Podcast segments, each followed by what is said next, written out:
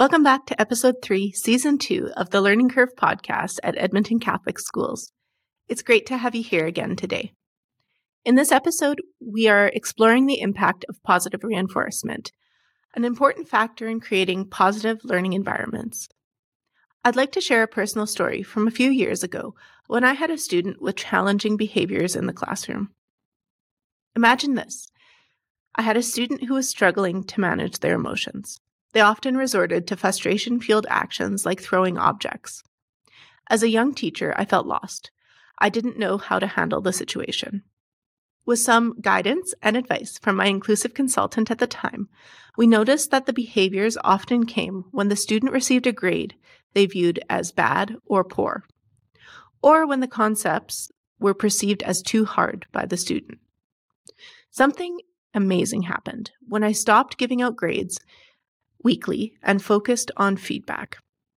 I set up a system for one on one conferencing to help all students see their strengths and, more importantly, their next steps. For the student in question, something special happened. Through this newfound culture of feedback in the classroom, the student felt more open to taking risks in their learning. Over time, they became less concerned with their grades and began to attempt that work that was too hard. I also think by the end of the year that the student trusted me and they trusted that I cared for them and wished for their success. This not only reduced those frustration fueled incidents of throwing, but it also helped the student better regulate their emotions when it came to learning new concepts or seeing their grades. Before we explore these concepts further, let's pause for prayer. In the name of the Father, the Son, and the Holy Spirit. Dear God, as we gather here today, we seek your guidance. Help us explore the impact of positive reinforcement with open hearts and receptive minds. Grant us the wisdom to understand its impact on our classrooms and the empathy to connect with our students. May this podcast shine a light on creating positive learning environments. In your name, we pray. Amen. In the name of the Father, the Son, and the Holy Spirit. We also acknowledge that we are recording today on the traditional land of Treaty 6, the ancestral territory of the Indigenous peoples. We honor the Metis Nation of Alberta Region 4 and the contributions of all Indigenous communities who have cared for this land for generations. With gratitude, we recognize their wisdom and resilience. As we journey through this episode, we understand that progress involves respecting the knowledge passed down by Indigenous cultures we commit ourselves to working towards personal and collective growth to respond to the Truth and Reconciliation Commission's calls to action. In unity, we call upon all our communities to engage with the diverse peoples who call this land home. Let us foster an environment where positivity flourishes, where the richness of Indigenous cultures is celebrated, and where reconciliation is achieved through respect, empathy, and collaboration. May our journey be guided by humility, compassion, and a shared commitment to truth and understanding. In today's episode, we have an agenda filled with discussions and thought provoking content for you. Here's what's in store. Jennifer Espejo Harasimiuk will take us on a journey into the world of neuroscience, where she will explore positive learning environments. Our guest for today's interview is Vince Bustamante, an instructional coach curriculum content developer, and author with Corwin.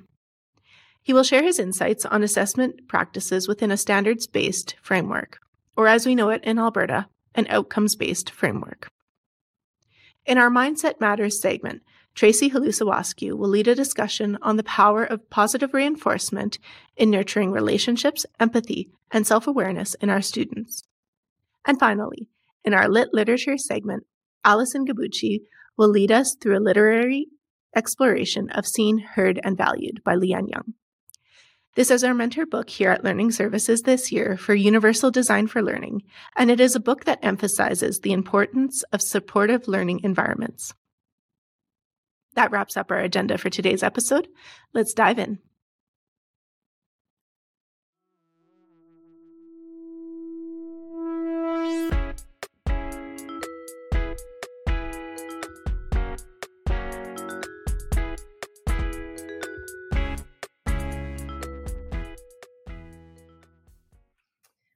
Welcome to the Learning Lab, where we decode the brain's secrets of learning. I'm your host, Jennifer Espejo Harasimiuk, ready to take you on a synaptic saunter as we explore the power of creating a positive learning environment that fosters a supportive and non threatening classroom atmosphere. We'll explore how such an environment can facilitate and enhance learning and retention and uncover the neuroscience behind it all. So let's get started. Picture a classroom where students feel safe, respected, and valued, a space where they can freely express their thoughts and ideas without fear of judgment or criticism. This type of environment sets the stage for optimal learning experiences. But what does neuroscience have to say about it? When students feel threatened or stressed, the brain's limbic system, responsible for emotional processing, can hijack the learning process. The amygdala, a key player in the limbic system, activates the body's stress response, releasing cortisol and other stress hormones. These chemicals can actually impair memory formation and cognitive functions, hindering learning and retention. On the other hand, when students feel safe and supported, the brain's executive functions, located in the prefrontal cortex, a specific part of the frontal lobe of the cerebrum, which we touched on in episode one, becomes engaged.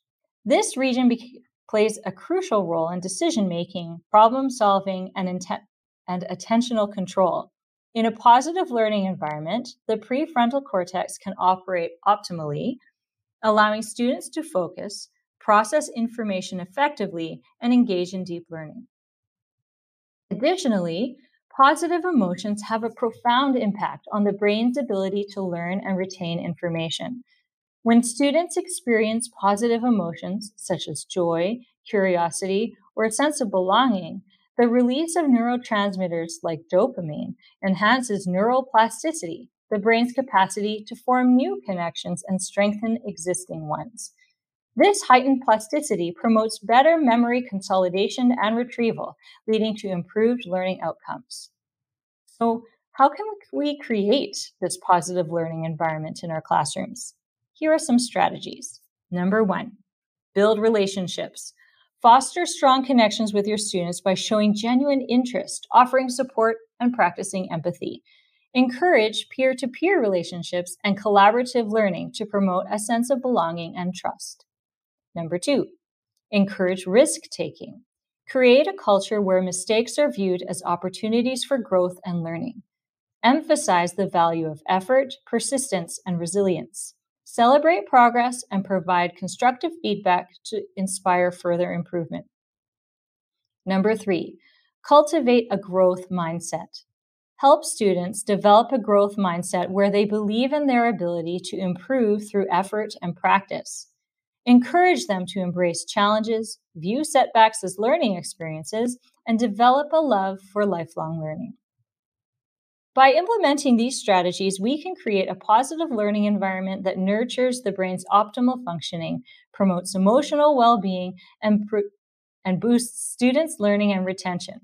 Remember, the power of a supportive and non threatening classroom atmosphere goes beyond academics it positively shapes the hearts and minds of our students. Now that you've gained insights into the neuroscience behind creating a positive learning environment, let me leave you with one final point to ponder until our next episode.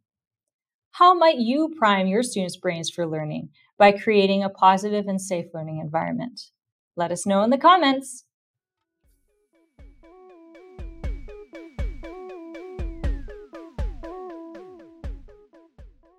Uh, today, for our interview, we have Vince Bustamante. He is a Calgary based instructional coach, curriculum consultant developer, and author who has co authored two best selling books with Corwin. Welcome, Vince. Hi, Julia. Thanks for having me. I'm looking forward to the conversation. Tell us about yourself and what brought you to consulting.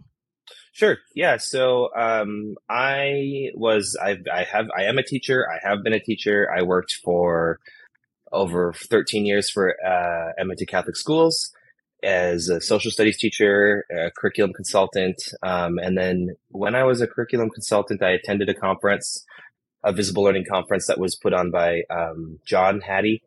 And in conversations with certain people. They liked some of the ideas I had, and I kind of literally fell into writing uh, my first book, Great Teaching by Design. And then, kind of, when your book hits a certain level of status, bestseller level, the company kind of wants to hire you to facilitate workshops across um, North America. And that was kind of right in the middle of the pandemic.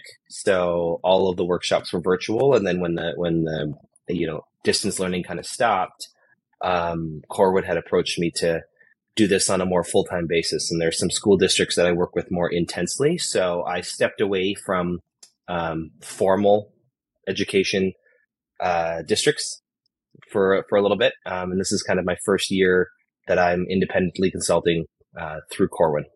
So that's kind of how, how I got into it. Showcases all the opportunities we have in education beyond teaching in the classroom. It seems like um, the further you get into education outside of the classroom, the more kind of the it blooms and there's more opportunities. Yeah, exactly. Let's dive into our, our topic for today, uh, student motivation and, and grading practices. As as I read through all the the research and the the works on it, I'm I'm starting to understand that that grades are are often used as as motivators. Um, how, how do you understand this to affect students' inner drive to learn? I think it's it's such an interesting um, dilemma because grades have been kind of the way we've always done it. Uh, it. You know, we've always instructed, we've always assessed, we've always graded, and seems like the the more the longer students are in schools, the more they're used to that type of um, external motivation. However, I don't think it's the best practice to use grades as motivators or especially as punishment. Um, sometimes the grading situation when you're when you're assessing multiple assessments students can perceive that as a start stop. So my learning has stopped because i've gotten a, a number grade or a percentage grade. And then i restart my learning and there's this disassociation between the process of learning. So it's I, I i don't support i don't think it's it's good to use grades as rewards and punishments. I understand sometimes in the necessity of a classroom and in the realities of a classroom we may not have a choice. But overall, um, there are better ways to to um, spark motivation in students that is not based on a percentage grade. Yeah, do you want to talk about some of those better ways that you you've experienced in the classroom as a teacher or that you've seen in your consulting? Yeah, so one of my one of my big focuses for assessment is is process focused over product focused assessment, and what I mean by that is is a lot of times when we grade something, it's a series of products, right? Let's just use tests and quizzes as the quote unquote summative product, and we take we give our kids or our students eight to ten tests and quizzes a year, and then we average that, and that becomes the grade that doesn't seem motivating to me. So I, advocate for a process focused um, type of journey where students are able to mass to, to, to show mastery in that assessment or in their skill. And so we, we pull the skills across the school year and then students had to have multiple opportunities to, to share or show what they know. And that just keeps growing their, their grade. So rather than a snapshot in time, the final assessment is a, is a culminating product of growth, um, which is more attuned to how most of the real world works anyway, right? You know, if you're in your second year as an assessment and reporting consultant, you've probably grown exponentially since your first day. And I don't want to spend time um, as an employer um, evaluating you as an individual based on your performance in the first week. Rather, I if it's where you are now, and that's to me is more motivating for students. It doesn't mean that we need to change the types of assessments we're giving. It doesn't mean we need to really, you know, reconstruct our assessment practices or instructional practices. It just means we need to reconceptualize the way students are allowed to demonstrate their mastery. I heard in there that you, are kind of alluding to a misconception I hear a lot in in my role is, well, grades are preparing students for the real world, but in fact, when do we get graded in the real world and when when do we never have an opportunity to to redo something or try again or improve i think too with the way that that technology is going and and so now we're when we grade we're also fighting this um, ai situation is this has a student created this based on ChatGPT has a student created this Um, have they found this answer somewhere else? Are they plagiarizing? And we, we worry a lot about cheating. And we do spend a lot of effort trying to stop students from cheating rather than asking why. Like, why do they feel like they need to cheat? Are we backing them into a corner and saying, you need to do this assessment now because it's going to prove whether you know what you're doing? And then that when they get backed into that corner, they seek out any other opportunity that's not actually learning and proving what they know. Right. So they're spending lots of effort figuring out a way to finish the task rather than being able to demonstrate what they know and do not know. So, in a traditional grading framework, um, often, like if I'm thinking back to when I was in high school, uh, the the total calculations for my my teacher's grade books were were based on assignments and tasks, and um, we know that from the research and from the efforts in Edmonton Catholic schools that that we're moving more towards a standards based practice or outcomes based uh, practice and, and grading setup. Can you talk to how you understand this framework? Sure. Yeah. So um, obviously interchangeably used. I work in Canada and in the United States. The United States they call it standards based, or where I am right now in California, they call it standards based. Um, Edmonton Catholic uses outcome based. Same philosophy, which is students have multiple opportunities to demonstrate mastery according to an outcome rather than a product. So you were saying you have a series of assignments. Oftentimes your assignments may include multiple outcomes lumped together. And then your assessment is just on the assignment rather than the outcome within the outcomes within your assignment. And when we really break down assignments into outcomes, we can see a, a more specific pattern of knowing and not knowing, right? So, for example, if you are a high school teacher and you're giving uh, a unit test, quote unquote, that hits four or five outcomes, and you're not um, labeling or indicating which questions associate with which outcomes, you don't actually know where the student is demonstrating proficiency and whether they're not demonstrating proficiency. So, an outcomes based or a standards based reporting philosophy is that we we evaluate our students learning based on individual outcomes and standards so that we can have a better determination of what they know and do not know. And the other thing that I personally believe in when it comes to that is students have multiple opportunities to demonstrate mastery. And when they get to that mastery, rather than average out the rest of the assessments, that final mastery demonstration indicates that they've actually learned something. As I've been talking about this with teachers, a question that comes up is okay, I'm in the process of shifting my practice. I understand that I need to collect uh, evidence of student learning and then report on the outcome in the end. But how do I organize this and how do I keep track or how do I give that multiple modes and and not get overwhelmed myself as the teacher?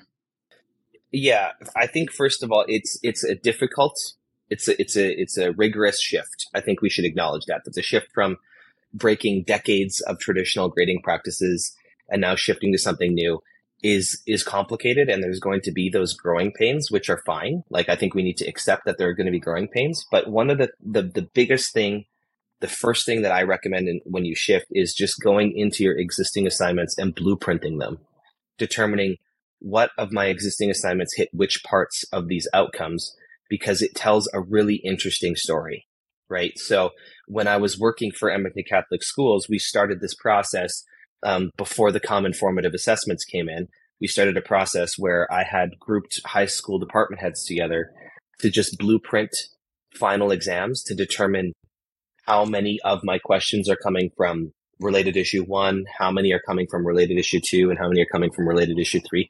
And independently, each school had a different um, different measurement. So different amount of questions for each related issue, which is problematic in itself because the related issues are not weighted equally and the outcomes are not weighted equally. So blueprinting really opened our eyes and had a, we had these great conversations like, why are there 25 questions from this one micro outcome? Just because there's a lot of um, content that we can pull from. Right. So blueprinting, I think is a really great way to start. And then accepting the fact that students grow over a school year and that whatever they show at the end is better than what they did at the beginning and we should stop averaging those scores Those are wonderful beginning tips for for teachers looking at um, embodying this standards based or outcomes based mindset. Um, how do you think standards based or outcomes based uh, frameworks support uh, intrinsic motivation for students? I think I think it's it's it, when it's communicated to students properly, it can develop that intrinsic motivation. Students, well, let's be honest, it takes us a group of teachers and professionals a long time to actually figure out what outcomes based reporting is or what standards based reporting is. Once we figure that out, we owe it to our students to communicate what the outcomes based process is. Because if we are just, they're just going to perceive another assignment as another assignment.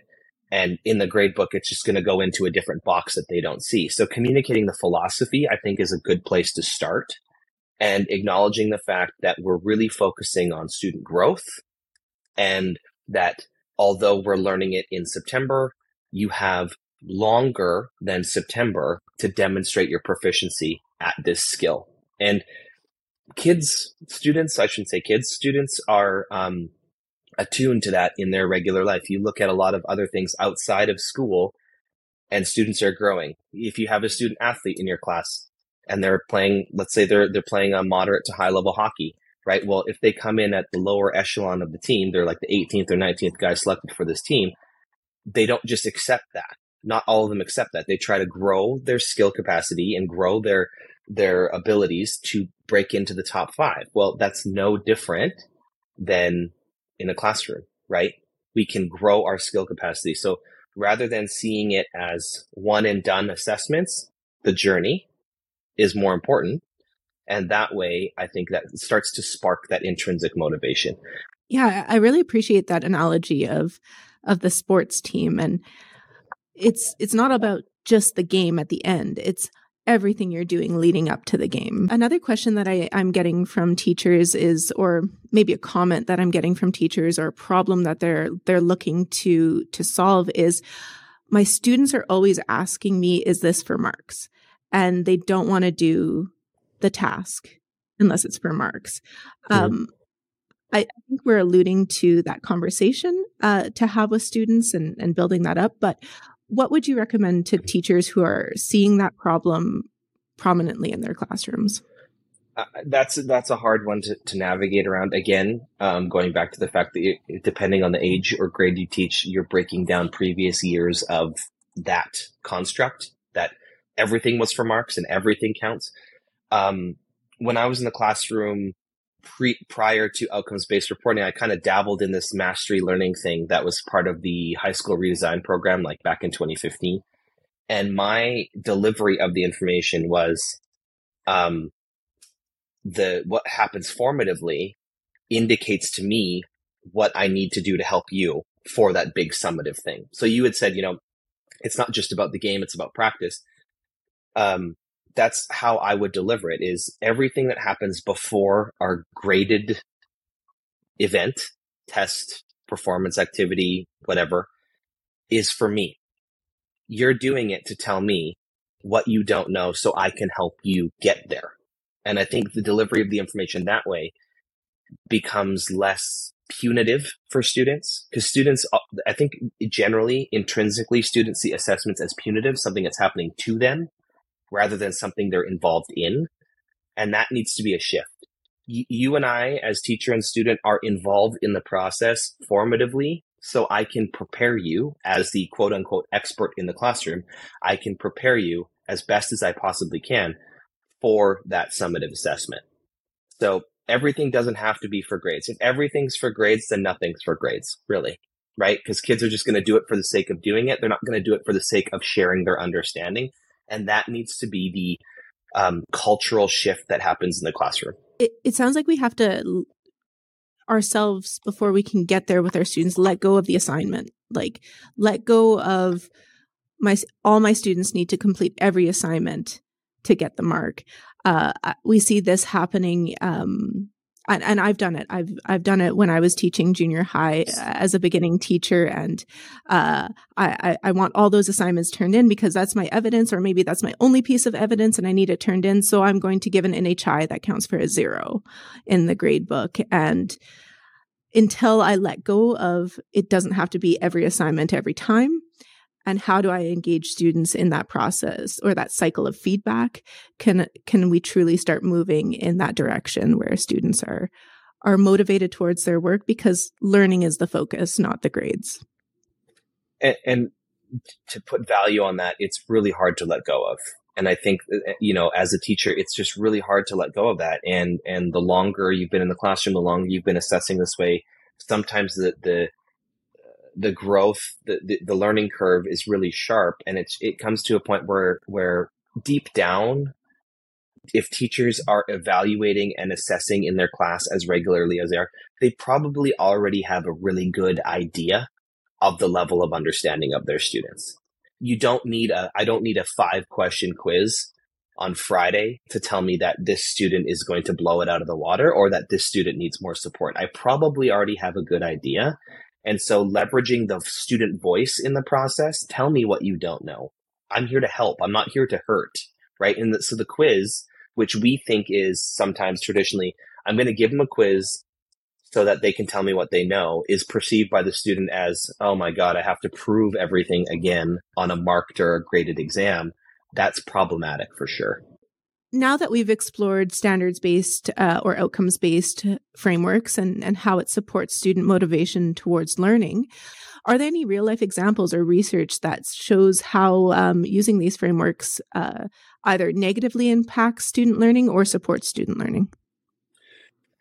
So, yeah, I think um, when you look at traditional grading practices and feedback, um, there's a complete disassociation. So, in, in, in Professor John Hattie's latest visible learning research, um, his newest book, he, he broke down the meta analyses on feedback. He broke down the different types of feedback and, and their effect sizes. And one of the most shocking things is that grades has a 0.19 effect size out of, and, and we know if you know anything about the visible learning research, 0.4 is that hinge point. So comments and grades aren't the best motivators for student achievement and growth because oftentimes comments and grades happen so far after the fact that students are out of that learning process.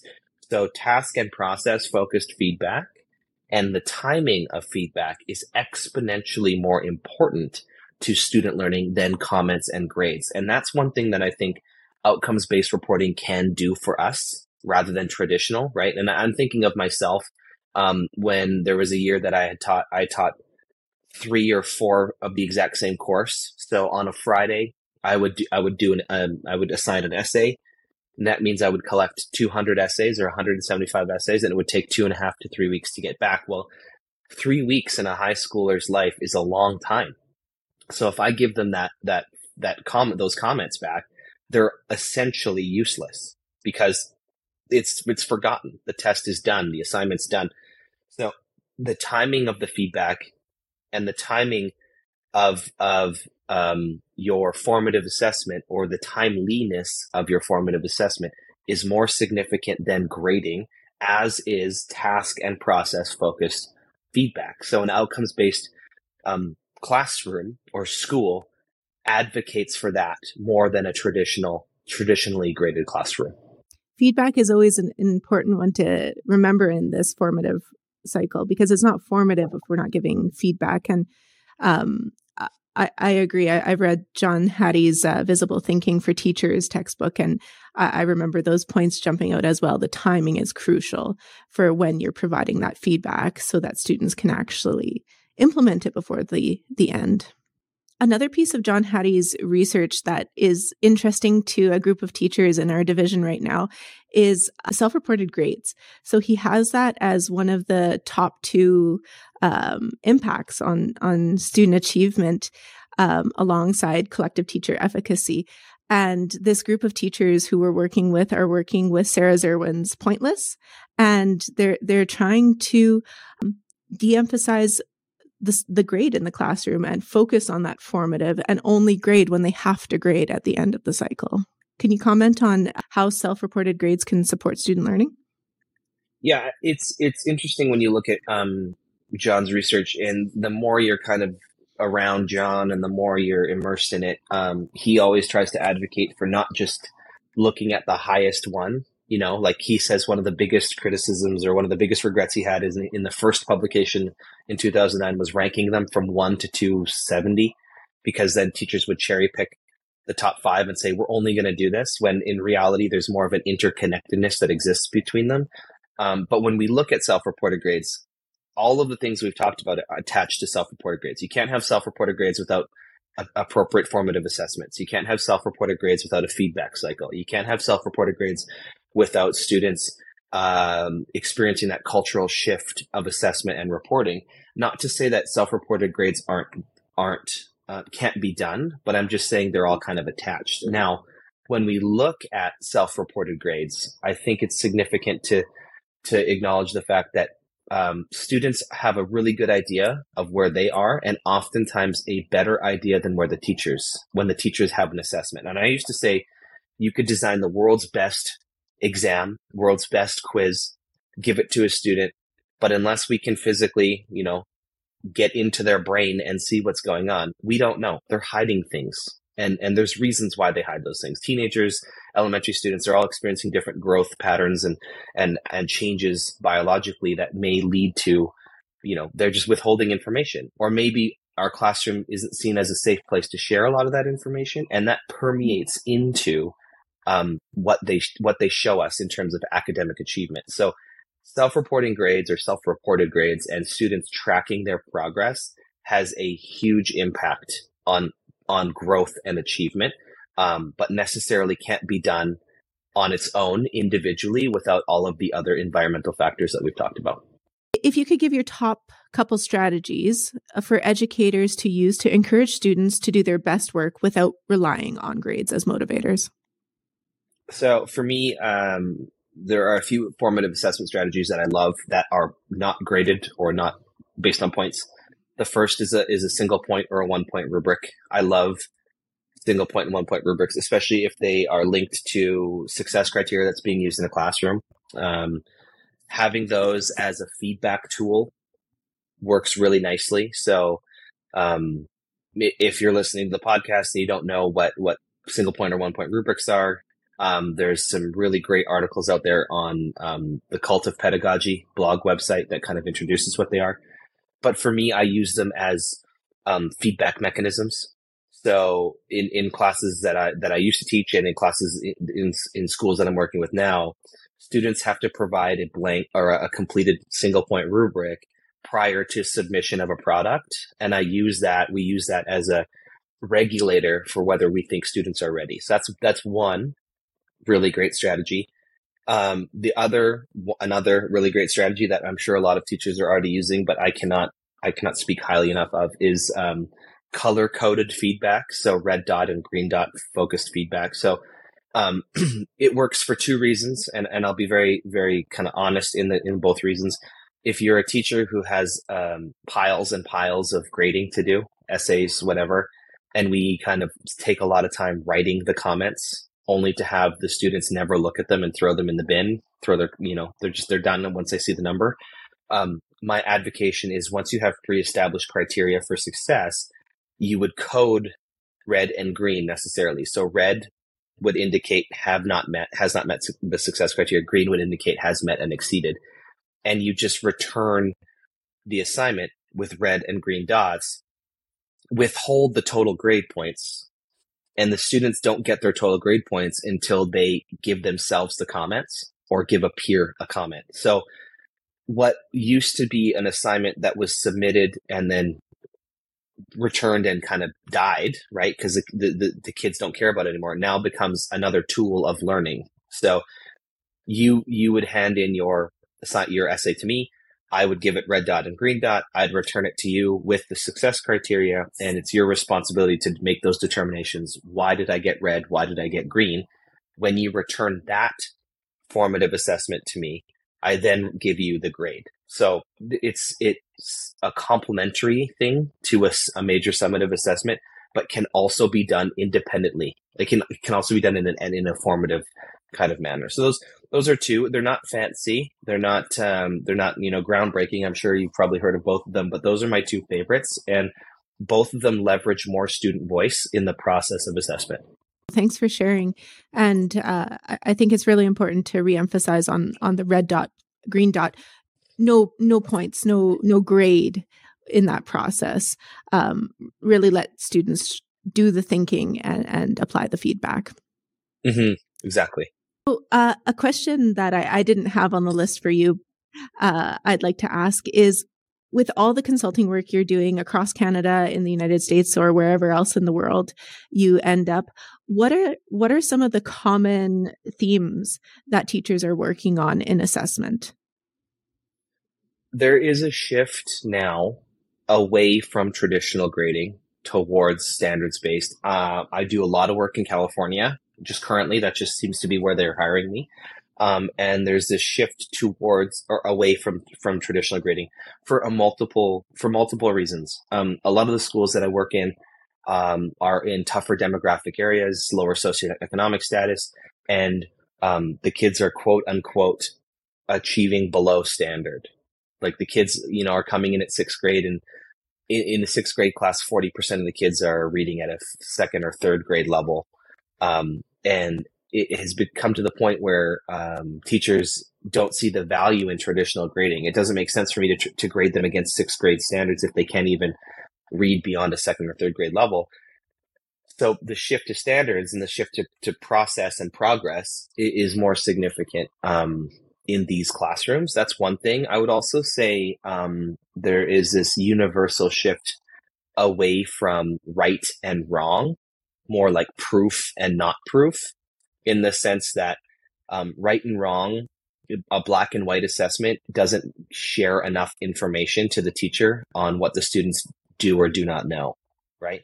I can, on a diagnostic assessment um, or a pre assessment, I can just guess my multiple choice questions. And if, if the students are smart enough to game the system, they'll purposely get everything wrong because on the post assessment, it'll show monumental growth. That doesn't serve a purpose at all for anybody. So we're, we're trying to leverage more student voice in, um, in the assessment process. Right now in Edmonton Catholic schools, we have EDIAR, which is equity, diversity, and anti racism efforts. And we have a whole team leading that. But in assessment, uh, one area that we've been talking about is equity and how standards based or outcomes based systems promote equity for all learners. Yeah, I think too, one of the things that you can, if you attach the equity piece to it, is um, oftentimes teachers choose the medium in which something is completed. And we have to remember that our outcomes should dictate the medium right? So example me, and I'll use my, my case from a, from a classroom teacher perspective is I collected a lot of things in writing, even though there was no requirement that students had to write it. That was my requirement.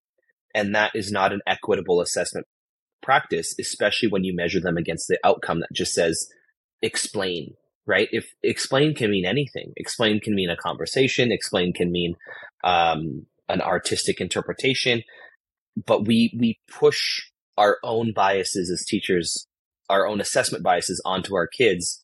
And that's not an equitable process. So oftentimes a, a great marker of equity can be what is, what is in the outcome. And I know that doesn't sound really enticing at all because, you know, teachers loathe breaking down outcomes. Um, it's not a, it's not a fun professional learning experience. We know that it's, it's, it's a rigorous one. But if we go back to the source of what we need to be teaching, that should also indicate to us that, hey, maybe I shouldn't be collecting everything in writing if 50% of my students are ELL learners. That doesn't privilege them. And, and then they get a, a, a bad grade, not because they don't know, but because we've we've they we, they're not communicating it in writing, which is not required by the, the the outcome or the standard at all. You bring up a, a great point on teacher clarity, and it's a painful and rigorous process sometimes, but taking the time to, to do it and really engage in it, you can you can have that richness and that openness for universal design for learning. All right. Well, um, our listeners may or may not know, but you have a new book out with uh, our previous deputy superintendent, Tim Cusack. Do you want to speak to it a bit? Sure. So the it has nothing to do with assessment. So if you're so my apologies for that. It doesn't go with the theme of the, the podcast, but we we do have a book. Uh, it's it's called Leader Ready. uh, four pathways to prepare aspiring school leaders. And it's predicated on the fact that there is this shortage of uh, people who want to become school leaders, uh, both in the United States and in and in Canada. And a lot of it is focused on um, on Tim's uh, doctoral research of of aspirations of assistant principals. And so the the Leader Ready book is uh, provides kind of four different things that we should be focusing on as we're mentoring aspiring leaders, whether they're assistant principals, whether they're um, district curriculum consultants like yourself who may have aspirations of school leadership one day. We we created four pathways um, that we should be focusing on that are more deliberate. We're being more deliberate in the preparation of those leaders, um, rather than just this standard. Let's just thrust you into the seat. And although not as common in Edmonton Catholic schools, it's more common in the United States for teachers, school teachers, especially in smaller districts, to just go directly into principalship, and that's a huge gap. Um, and so that's that's kind of where we where the lens we took it from. Um, the book itself is is intended for people who are aspiring into leadership, and also intended for people who are in leadership trying to recruit um, more aspiring leaders. And one of the one of the the key things that we wrote this this lens that we wrote it from, especially for me, was um, we need to dispel of this idea that time, quote unquote, time is the only measurement for leadership preparedness because that's not the case, right? We can we need to go, as Tim always likes to say, going further upstream to find our leaders earlier in their career to give them more time to prepare them to be principals rather than just okay you've got your 10 years of service pin. Now it's time to apply for your assistant principalship. And then you've been an assistant principal for three years five years. You're ready to move into principalship. The, the time measurement is not the best way to measure preparedness. So that's kind of um, a little bit of an elevator elevator pitch for uh, leader ready. Yeah thanks for sharing. You also have several other publications and some of them are on assessment Sure. So you heard me speak a, a lot about the visible learning research, and um, that was kind of the litmus to me writing the first book, which was called Great Teaching by Design. Um, and the purpose of Great Teaching by Design was to introduce people to the visible learning research and then how to make it work in a classroom. So, as you said, Julia, it's not an uncommon thing for teachers to do, which is, you know, we'll cherry pick the top five and then we'll just give them the old college try and see what happens. Great Teaching by Design provides an implementation framework for whichever uh, high in high yield intervention strategies of that that John Hattie recommends. So that's that's the first book, Great Teaching by Design. It's kind of written for all classroom teachers to be used in a classroom. Um, and the second book, uh, second bestseller that I wrote, co-authored, with um, Doug Fisher, Nancy Frey, and John as well was called the Assessment Playbook for Distance and Blended Learning. Um, and we wrote it specifically for to be kind of published during the pandemic. But although it's for distance and blended learning, the book reads almost like um, an encyclopedia of assessment strategies that can still be leveraged in the regular classroom you just need to read it from that lens. Like this was written during the pandemic of 2020. Um, we just may need to remove some of those those virtual things, but a lot of the assessment strategies I talked about today um, are written in that book, and you can find um, the assessment playbook is probably more likely on Amazon. Just assessment playbook for distance and blended learning.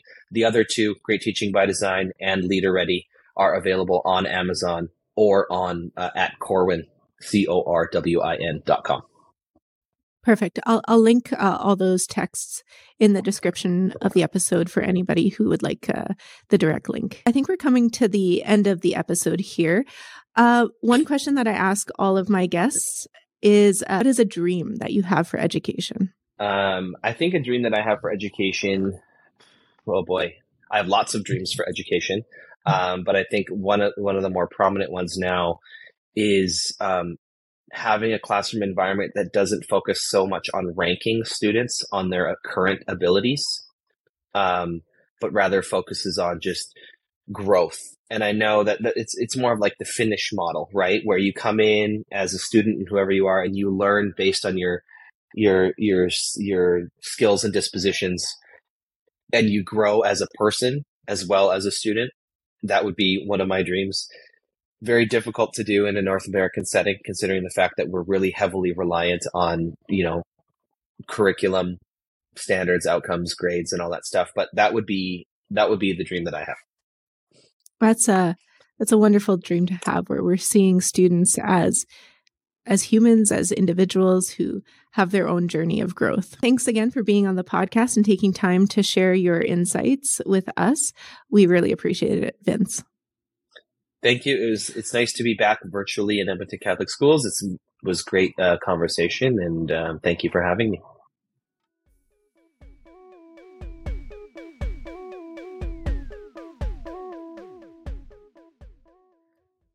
Positive reinforcement is a powerful tool that can transform the classroom environment and enhance student learning.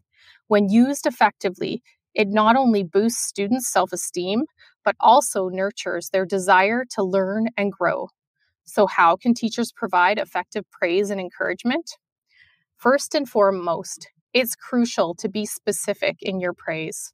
Rather than saying good job or nice work, try to provide feedback that highlights the specific effort, strategies, or improvement the students ha- the student has made.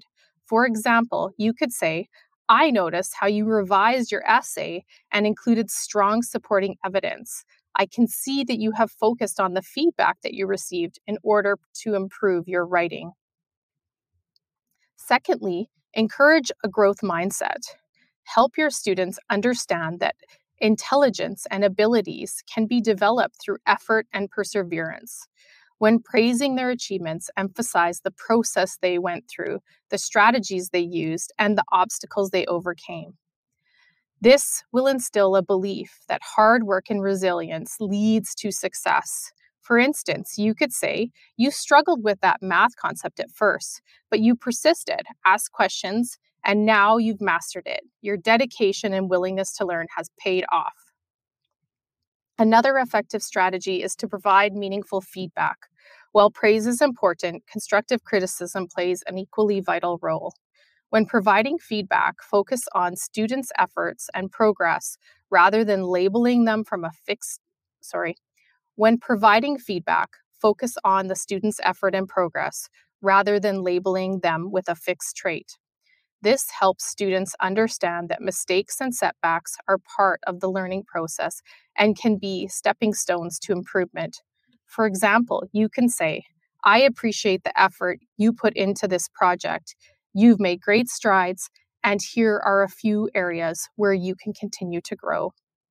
Finally, foster intrinsic motivation by connecting students' interests and passions to their learning experiences encourage them to explore topics that genuinely excite them, and provide opportunities for choice in how learning is represented.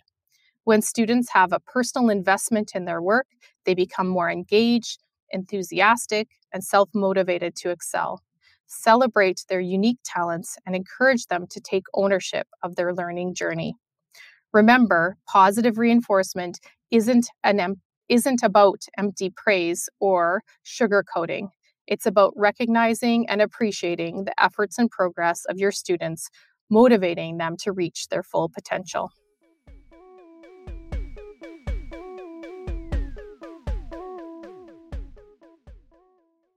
Lee Ann Jung's Seen, Heard, and Valued Universal Design for Learning and Beyond provides an insightful and practical exploration of how the Universal Design for Learning framework can be harnessed to create a classroom where every student feels acknowledged and empowered.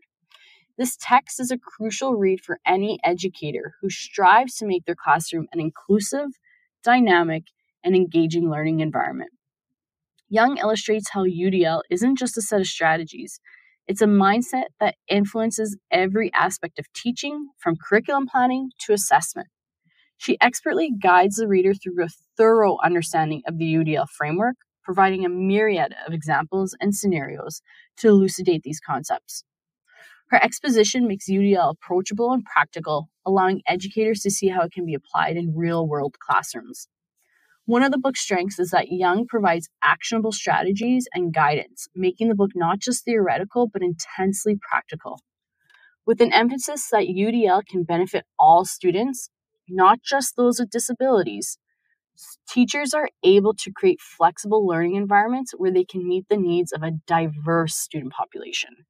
This inclusive vision is a valuable reminder that every student, regardless of ability or background, deserves an education that respects and nurtures their individual, strengths and needs. Seen, Heard, and Valued Universal Design for Learning and Beyond is a compelling and insightful guide that reimagines inclusive education through the lens of UDL. Its combination of theory, practical advice, and commitment to student agency makes it an invaluable resource for an educator. By embracing the framework outlined in this book, teachers can create classrooms where all students are indeed seen, heard, and valued.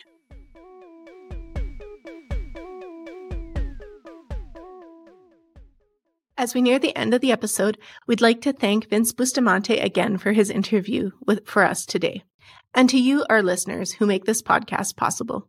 Stay connected with us on Instagram at ECSD Learning and subscribe to the podcast for updates on future episodes. We hope today's episode has inspired you to embrace positive reinforcement and create your own supportive learning environments for your students.